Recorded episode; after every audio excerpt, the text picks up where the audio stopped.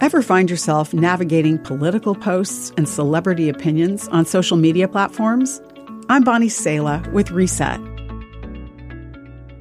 Real problem solving and real relationships don't happen as a result of clever posts on a social media platform. Meaningful connections take place at a table where people take the time to get to know each other over a meal. Platforms are for monologues, tables are for genuine conversations. Because, as one sociologist put it, people are hard to hate up close. People listen and learn from each other in places of safety, connection, and care.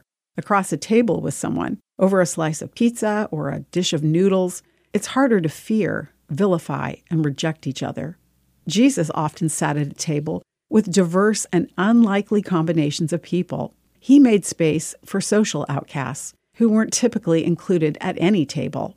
Jesus brought together people from different backgrounds, economic statuses, political views, and personalities. People even referred to Jesus as a drunkard and a glutton because he was so often sitting at tables connecting with people face to face over a meal.